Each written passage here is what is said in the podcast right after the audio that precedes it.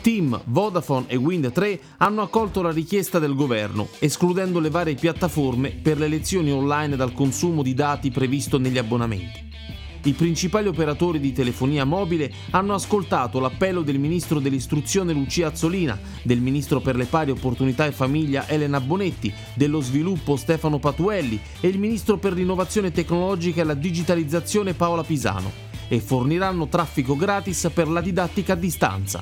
Studentesse e studenti potranno seguire le lezioni scolastiche online senza consumare il traffico dati degli abbonamenti sui vari telefoni cellulari il governo ha invitato i principali operatori di telefonia mobile a identificare soluzioni che agevolino i ragazzi nel seguire le lezioni da remoto. Team, Vodafone e Wind 3 hanno accolto l'invito ed escluderanno le piattaforme di didattica a distanza dal consumo di gigabyte previsto negli abbonamenti.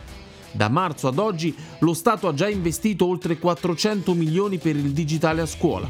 L'impatto anche economico della didattica a distanza sulle famiglie, già pesantemente provate dalle conseguenze della pandemia, è un nodo a cui le istituzioni hanno dovuto dare una risposta e stavolta anche le grandi compagnie telefoniche hanno compreso la richiesta.